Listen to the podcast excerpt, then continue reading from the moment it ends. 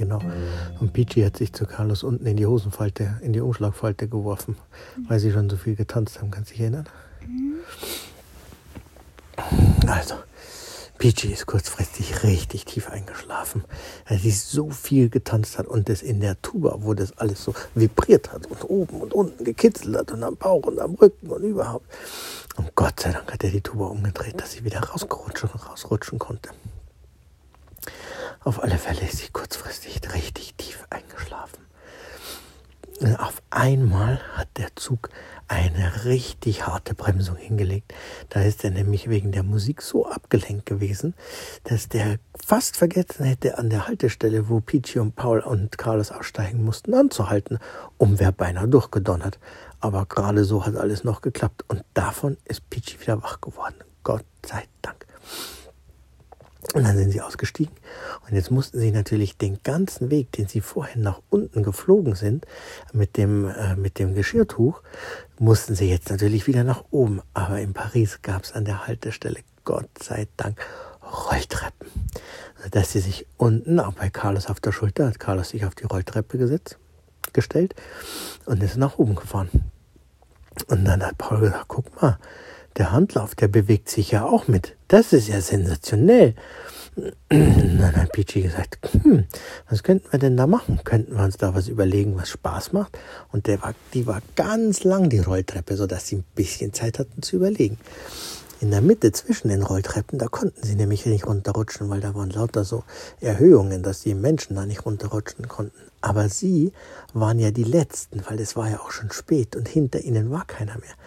Und dann hat Paul gesagt, ich habe eine super Idee.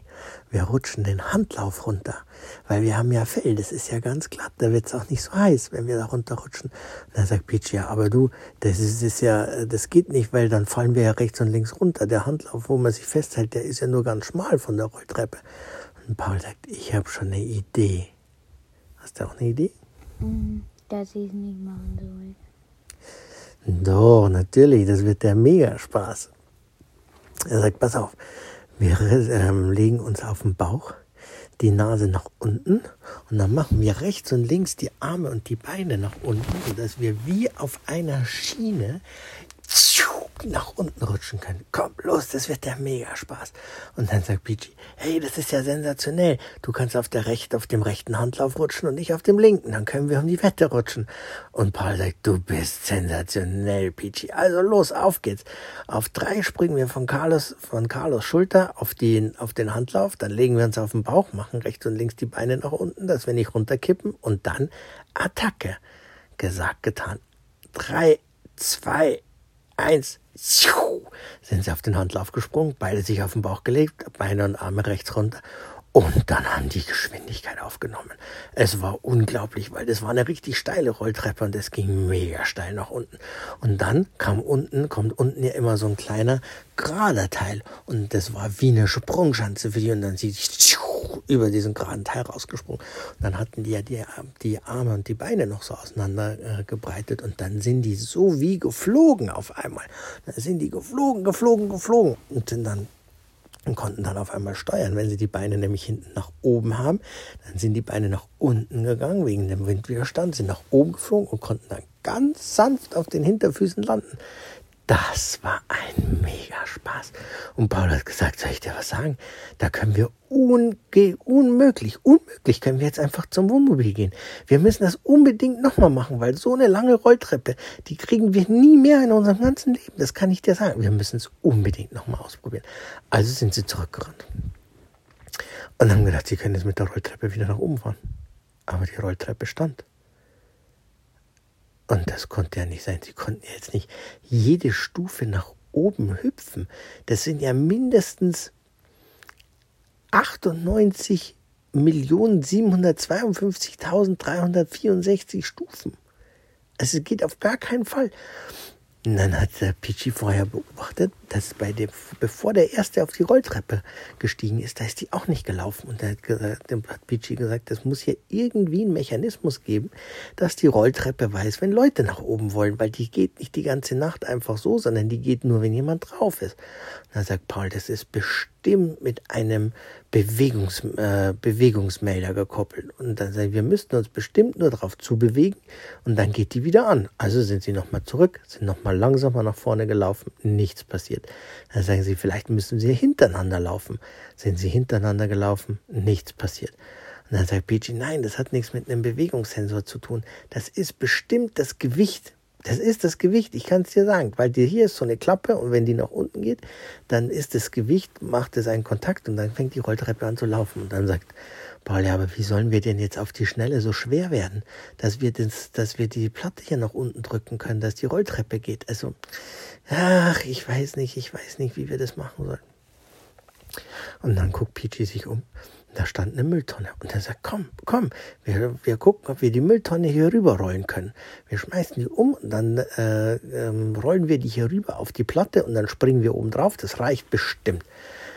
Und genau so haben sie es gemacht. Sie haben die Mülltonne umgeworfen, hingerollt und mit dem, dass sie da drauf gerollt ist, war der Kontakt schon da und die Rolltreppe fing an zu fahren. Es war einfach wunderbar, wie sie jedes Problem einfach gemeinsam lösen konnten. Sie mussten nur drüber sprechen.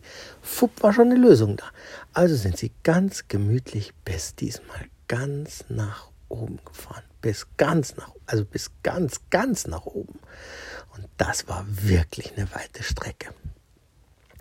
Und dann sind sie hoch auf den Handlauf gehüpft und dann mussten sie immer so ein bisschen dagegen gehen, dass sie nicht hinten von dem Handlauf runterrutschen.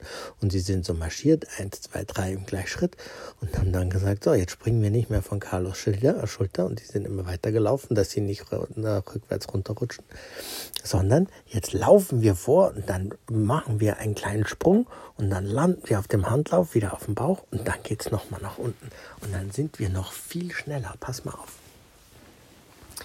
Genauso haben sie es auch gemacht. Pitschi hat wieder gezählt. Drei, zwei, eins. Und dann sind sie beide volle Kanne losgelaufen, sind ein Stück gesprungen und sind dann genau auf dem Handlauf gelandet und haben es genauso gemacht wie vorher. Rechts und links, die Arme nach unten, die Beine nach unten, dass sie nicht runterkippen konnten. Und dann sind die immer schneller geworden, immer schneller, immer schneller, immer schneller. Es war unglaublich, sie waren schon kurz davor, die Schallmauer zu durchbrechen. Also schnell sind sie geworden. Und unten haben sie wieder die Hände und die, ähm, die Arme und die Beine ausgebreitet. Und in dem Augenblick hat unten eine U-Bahn die, Tor, die Türe, Türen aufgemacht und es sind Hunderte von Leuten entgegengekommen, Hunderte. Und Gott sei Dank haben sie vorhin schon gemerkt, wie sie steuern können, sodass sie die Beine ein bisschen nach oben gemacht haben. Dann konnten sie ein bisschen nach oben fliegen. Und die Leute haben nur gesehen, dass irgendwelche Wollknäule durch die Gegend fliegen und haben sich gedacht, also Paris wird immer komischer. Jetzt fliegen hier schon graue Wollknäule durch die Gegend, geht ja gar nicht. Oder war es vielleicht eine Fledermaus? Hat Pitschi sich umgedreht und hat gesagt, ich bin doch keine Fledermaus, ich bin eine normale Maus, ich habe doch keine Federn, also äh, Federn äh, äh, und hat einen Augenblick nicht aufgepasst und ist volle Kanne gegen die Säule geknallt. Und dann so ist sie nach unten gerutscht und Paul um ein Haar hätte, wäre er auch an der Säule gelandet, aber der hat gerade noch so die Kurve bekommen, ist einmal um die Säule rumgeflogen und ist unten bei Pitschi gelandet. Er hat gesagt, Pitschi, was ist los? Was ist los? Hast du dir wehgetan? Und Pitschi rümpft die Nase so und sagt, ich glaube, ich habe mir die Nase gebrochen. Er sagt, bei uns ist die Nase nur aus Knorpel, die kann nicht brechen, da ist kein Knochen dahinter. Aber irgendwie, also ich bin voll mit der Nase, also hm, das war keine gute Landung. Nur weil der Doofkopf gesagt hat, das war eine Fledermaus, da musste ich mich erstmal drüber aufregen. Dabei haben wir doch gar keine Federn, äh, Federn. Ja, äh, Fledermäuse haben auch, Fledermäuse haben auch keine Federn. Äh, ach so, äh, aber haben die ein Fell? Ja, keine Ahnung. Auf alle Fälle sind wir normale Mäuse, Punkt. Ganz normale, gewöhnliche Feldmaus bin ich und nichts mit Feder, Fleder, irgendwas. Das Gute an der Sache war, dass die Rolltreppe jetzt schon lief. Die Passanten haben sich zwar aufgeregt, warum die Mülltonne da vor der Rolltreppe stand, aber die haben sie kurzerhand aufgehoben, ihren Müll wieder einsortiert und sind nach oben gefahren. Und die beiden natürlich mit. Das Problem war nur, dass sie Carlos jetzt verloren haben. Und den haben sie ja gebraucht, weil sie wussten ja den Weg zum Campingplatz gar nicht mehr. Naja, hat Carlos, der Pitschi gesagt, der wird schon oben warten. Und äh, vielleicht hat er so lange Zeitung gelesen oder in seinem Handy ein bisschen geblättert. Wir werden den schon wiederfinden. Und wenn, dann fragen wir einfach je, äh, jemanden, wie wir zum Campingplatz kommen. Irgendjemand wird es uns schon sagen. Und dann waren sie oben, haben geguckt, rechts geguckt, links geguckt, sind nach vorne gegangen, nach hinten, sind noch ein Stockwerk nach oben gefahren, sind wieder zurückgekommen, haben Carlos gesucht, keine Spur von Carlos. Es war wirklich, also es war wirklich zum Aus der Haut fahren. Was sollten sie denn jetzt machen? Carlos war weg. Und zum Fragen war jetzt auch keiner mehr da, weil sie so lange gesucht haben, dass schon, dass schon keiner mehr da war. Von den ganzen Leuten, die ausgestiegen sind. Die sind schon alle zu ihren Autos gegangen und sind dann weitergefahren. Da stand noch ein einziges Auto mit einem gelben Licht oben auf dem Dach. Also ein Taxi. Und dann sind sie hin und dann hat er gesagt, Paul, also wenn wir den Taxifahrer jetzt an die Scheibe klopfen, der wird denken, er hat Halluzinationen und sieht nicht recht. Wieso klopfen denn jetzt zwei Mäuse an die Scheibe? Und Pitschi sagt, wir haben keine andere Wahl. Wir müssen sie ihm irgendwie verklickern. Und dann sind sie hin, haben freundlich an die Scheibe geklopft.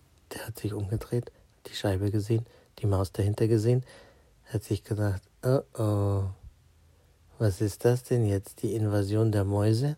Jetzt wird's, glaube ich, gefährlich oder ich drehe langsam durch. Und dann hat Paul gesagt, nein, du drehst nicht durch, wir haben ein Problem.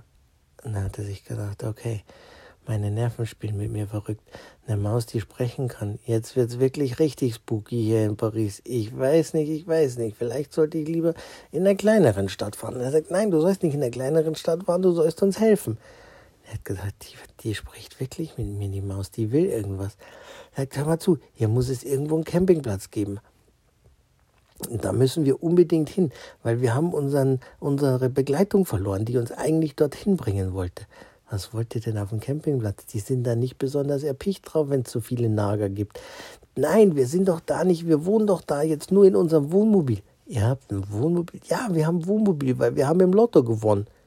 Mhm, ist klar, ihr habt im Lotto gewonnen, verstehe, und habt ein Wohnmobil.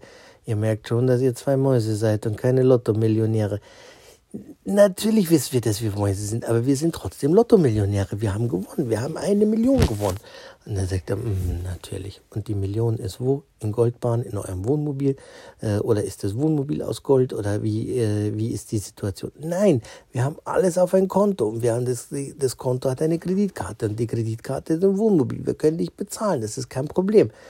Und dann hat er sich gedacht, na, das ist doch alles völliger Quatsch. Dann sagt er, wo kommt ihr denn eigentlich her? Also, pass auf, eigentlich sind wir aus Münster. Und dann haben wir uns aufgemacht auf eine Weltreise. Dann waren wir in der Schweiz beim dicken Kurt auf der Alm. Dann sind wir von dort nach Frankreich. Von Frankreich sind wir nach Spanien. Von Spanien aus sind wir mit der Fähre nach Mallorca. Äh, nach, nicht nach Mallorca, sondern natürlich nach Gran Canaria.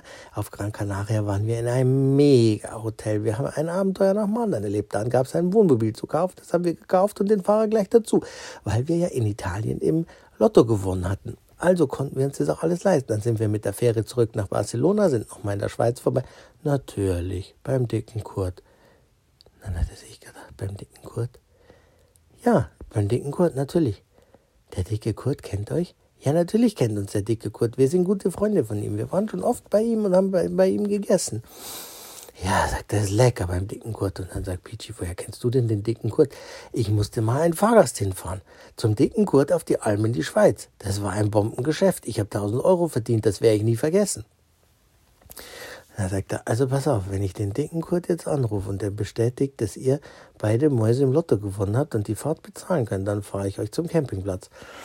Also haben sie gesagt, ja, dann ruf mal den dicken Kurt an. Hat nicht lange gedauert, hat der dicke Kurt abgehoben und sagt, hier ist der Kurt aus der Schweiz, was kann ich für Sie tun?